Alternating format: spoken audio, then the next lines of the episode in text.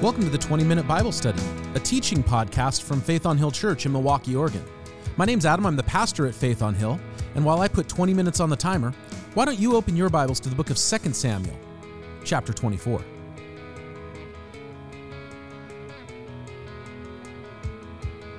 Well, it is always exciting when we finish another book of the Bible.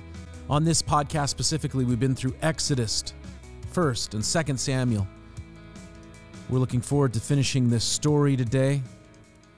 David, a young man that God picked out of obscurity. He was so unimportant, even in his own family, that when the prophet came to anoint him as king, he said to David's father, Jesse, Get all your sons. One of them will be the next king. And so Jesse got all of his sons except David. David was so insignificant in his own family that his father didn't even think to grab him. And the prophet Samuel went through all of the, young men and looked at him, and God said, Nope, not him, not them, nope, not him, nope. And he turns to Jesse. Samuel says, Do you have any other kids? Like, are these all of your kids? Maybe there's one traveling. Maybe there's one who's in another part of the country. And they said, Well, David's out in the back with the sheep. We just didn't think he was that important. And God brought him to a place of prominence in the nation. And that it wasn't all, you know, sunshine and roses. He was hunted for crimes he did not commit. You see, Saul, the king, had turned his back on God, and God had given him over to sin and uh, given him over to uh, paranoia and, and jealousy. He was trying to kill David. And David had multiple opportunities to kill Saul, and he said, I'm not going to do that. That's the Lord's business. And the Lord did have Saul killed, and David was made king. And this second book of Samuel is the story of David's reign, and things are going good until, of course, one night he is not at war when he should be. He's not out fighting when he should be. And he sees this woman, Bathsheba, bathing, and he calls her to the palace, and he forces her to sleep with him and he has her husband murdered to cover up his crimes. And this, compounding with other things that he had done over the years, brought about civil war within his own family and by extension the whole country. And the last several chapters to close the book, David has been helping to put the kingdom back together. But old wounds have come to the surface. And in chapter 24, verse 1, it says again, the anger of the Lord burned against Israel and he incited them, or sorry, he incited David against them, saying, Go and take a census of Israel and Judah. So the king said to Joab and the army commanders with him, Go throughout the tribes of Israel, from Dan to Beersheba, and enroll the fighting men, so that I may know how many there are. But Joab replied to the king, May the Lord your God multiply the troops a hundred times over, and may the eyes of the Lord the king see it. But why does my lord the king want to do such a thing? The king's word, however, overruled Joab and the army commanders, so they left the presence of the king to enroll the fighting men of Israel. Why is Joab pushing back? Wouldn't the commander of the army want to know how many men he has at his disposal? Remember that it says the anger of the Lord incited David. And what did I say just a minute ago? God had given over the previous king, Saul, to sin. He says, Hey, that's what you want? That's what you want to do? Fine, I'm going to let you do that. We, we say, Oh, you know, God, I want this. Can you just answer my prayer? Sometimes the most merciful thing that God can do is not answer our prayer. Sometimes the most merciful thing God can do is not give us the desires of our heart. Sometimes the most merciful thing God can do is to say no. It was in David's heart it was in David's heart to count the men. It was in David's heart to see, you know, he's he's had the kingdom almost taken away from him. He now knows what it is to lose something, and he wants to know what it is he has, and he wants to have control. I mean, now, admittedly, I'm speculating here. Uh, we don't fully know what was going on, but we know it was in his heart to do this thing. And God says, "Fine, I'm going to give, I'm going to give you over to do this thing." Israel, Israel was sinning against the Lord. It was Israel that was doing wrong. David had his own personal sin, but collectively as a nation, there was sin in the camp. So God said to the king, Fine, I'm, I'm going to let you do what you want to do. And so David goes about ordering his men to do this thing, and Joab says, Why are you doing this thing? We've just gotten things settled down. Things are back in, in a good place. And now you want to do this thing that everyone will know is against the direct command of God because God had said, do not take a census. God had said, don't count the people. There were things that the people of Israel were specifically not to do that was common practice for all nations, including to this present day. You count how many people you have. God said, Don't do that.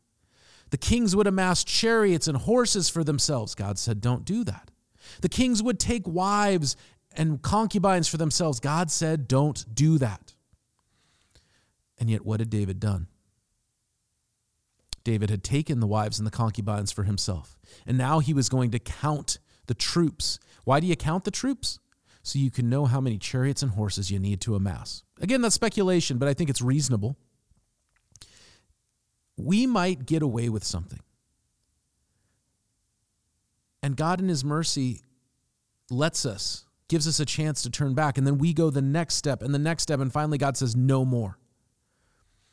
Also, sometimes we might be horrified at something. Joab was horrified that the king would think about taking a census, counting the men. That was forbidden. He wasn't horrified that the king took multiple wives for himself. He wasn't horrified that the king took concubines for himself. He wasn't horrified that the king broke the law of God. There, he was horrified that the king wanted to count. In our day, there are people who are horrified at the sins of the world around us, or they are horrified at the sins that some, even Christians, are okay with but they weren't horrified about the sins that came before it. And the world turns it around on us. I saw a thing just this morning. I saw a thing just this morning where Christians were protesting and they were church groups had come together in this city in another part of the country and they were protesting and the message was protect our kids save our kids and the commentator who i saw who is uh, atheist, does not believe in religion of any kind, said, Where were you when the priests were messing with kids to the Catholics? And had he known, maybe he would have said to the Protestants, Where were you when the youth pastors were messing with the kids? Because we hear report after report after report. Where were you keeping the kids safe? There has been sin tolerated in the church but now we're horrified about this new sin. There has been sin tolerated in the church, but now it's like, oh my goodness, can you believe it? I, I know somebody who was abused by a youth pastor, and they were a victim. And the youth pastor skipped town, left the state, ran away. And they called the pastor of the new church that that guy had gone to. And they said, We need to tell you about some things. And the pastor said, We got this covered, don't worry. And he hung up on him.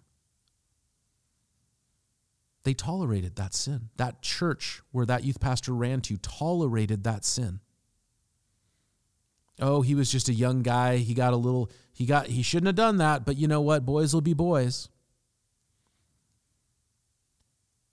How many how many churches have tolerated young couples, heterosexual couples living together outside of marriage? But then a church down the road tolerates same-sex couples and they go, "Oh my goodness, how can you how can you abandon biblical morality?" And the church down the road turns back and says, Where have you been for protecting children? Where have you been on heterosexual sin? You seem pretty quiet there. And they're not 100% wrong. Joab's turning to the king and saying, What are you doing? What are you doing? And somebody else could turn to Joab and says, Why do you care now? Joab's a murderer. We just read about that the other week. Joab is a murderer. Joab aided and abetted as the king covered up his sin with Bathsheba. Joab never said a thing when the king was amassing wives to himself in the wilderness. And when he got into Jerusalem, even more so. And yet they did the thing. So the king's word overruled Joab and the army commander, so they left the presence of the king to enroll the fighting men of Israel. Now, after crossing the Jordan, they camped near Aroer, south of the town in the gorge, and they went through Gad and on to Jazer. And as they went to, they left Gilead and went to the region of Tahtim Hodshi and on to Dan Jaan and around to Sidon. And then they were towards the fortress of Tyre and all the towns of the Hivites and the Canaanites. And finally, they went to Beersheba in the Negev of Judah. And after they had gone through the entire land, and, and if you are familiar with a map of Israel, you're, you're, they're describing a trip north, south, east, west. They hit all of the big points. After they had gone through the land, they came back to Jerusalem at the end of nine months and 20 days. And Joab reported the number of fighting men to the king. In Israel, there were 800,000 able bodied men who could handle a sword, and in Judah, there were 500,000. That's interesting. That gives a, a number, uh, an idea of things. First of all, that they divided it between Israel and Judah is interesting.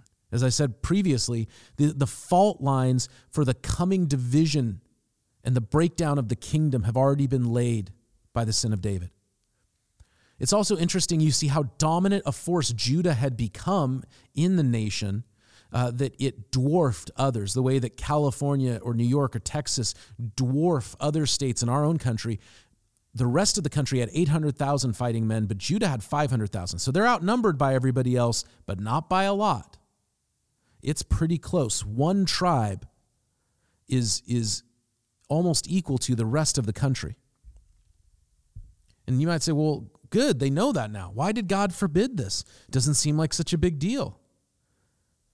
Verse 10 David was conscience stricken after he counted the fighting men. And he said to the Lord, I have sinned greatly in what I have done. Now, Lord, I beg you, take away the guilt of your servant. I have done a very foolish thing. And David got up the next morning, and the word of the Lord had come to Gad the prophet, David's seer.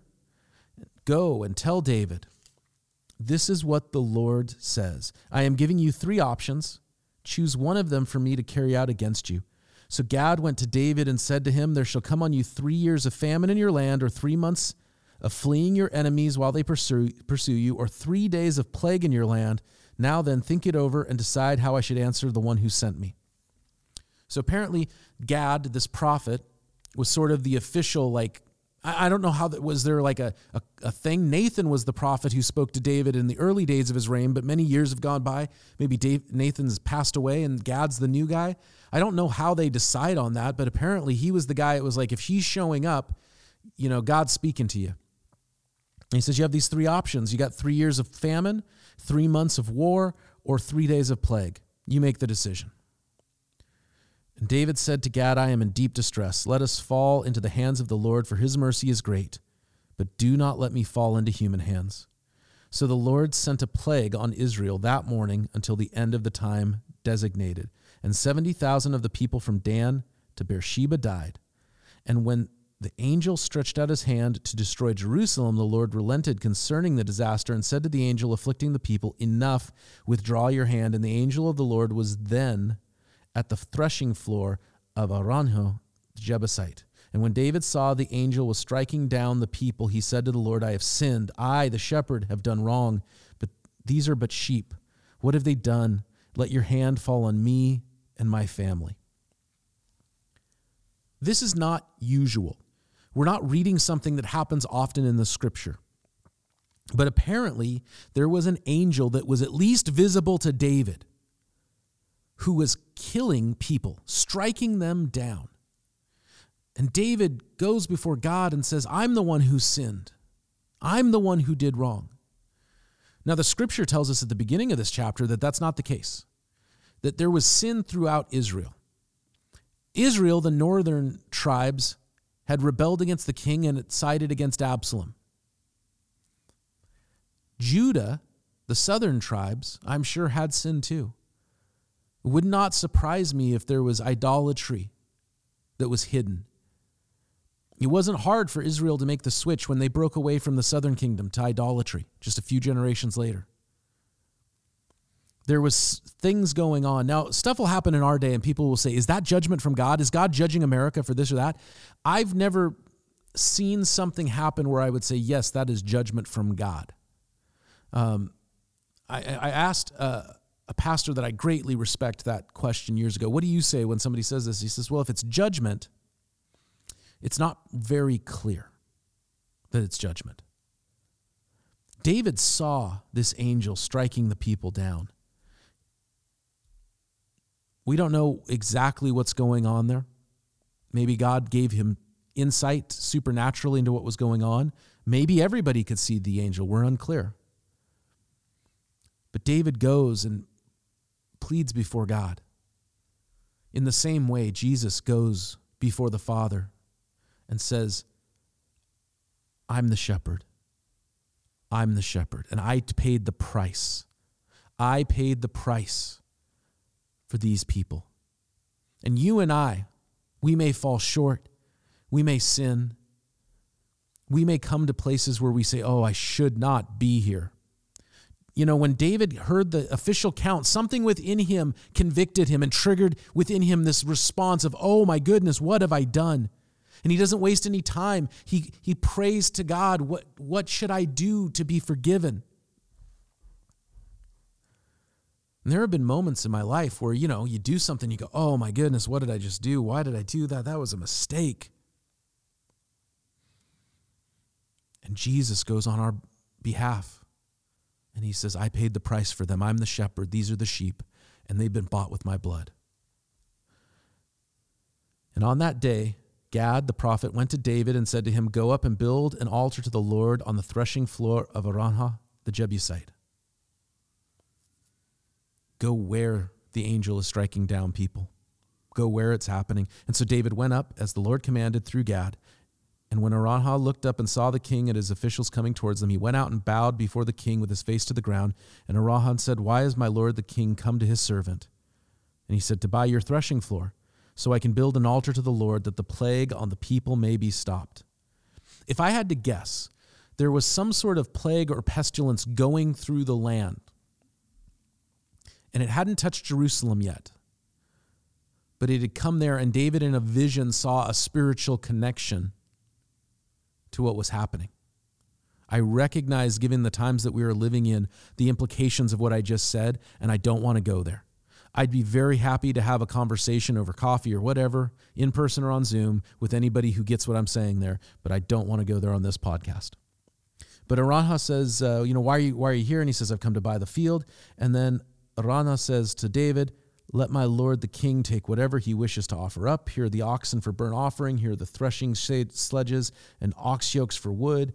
Your majesty, Araunah gives to the king. And Araunah also said to him, May the Lord your God accept you. But the king replied to him, No, I insist on paying you for it. I will not sacrifice to the Lord my God burnt offerings that cost me nothing.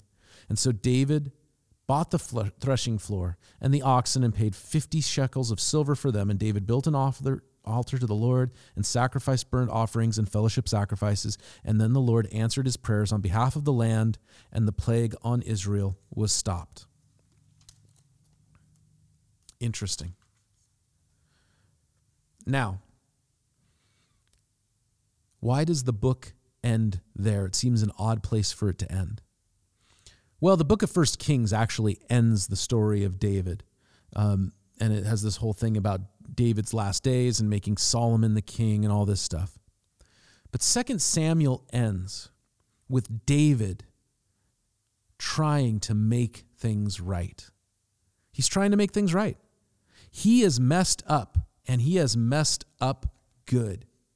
It, it, it, it's simple as that. Second Samuel is the story of David's reign. And David, the king, you know, Saul dies, David becomes king, he sets up his kingdom, and, and there's problems in it. He doesn't deal with the sins of Joab, his official, he doesn't deal with the sins of, of uh, you know, Absalom or his, his other son, Amnon.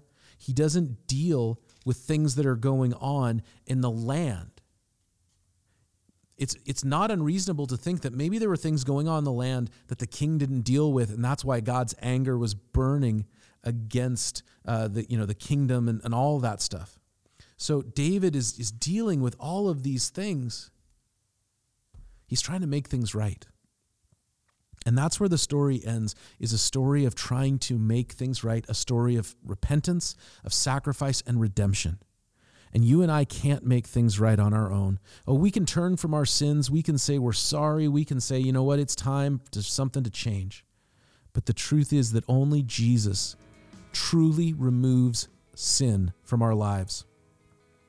And as we turn to him, David is just a picture of him because in reality, Jesus has gone before the Father, and Jesus has made a way of salvation and restoration for all people, all who would believe.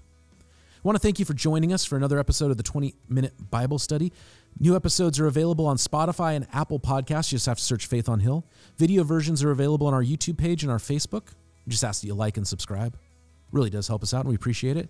We'll see you Sunday morning at 10:30 a.m., both online and in person for Sunday morning services together and small groups throughout the week.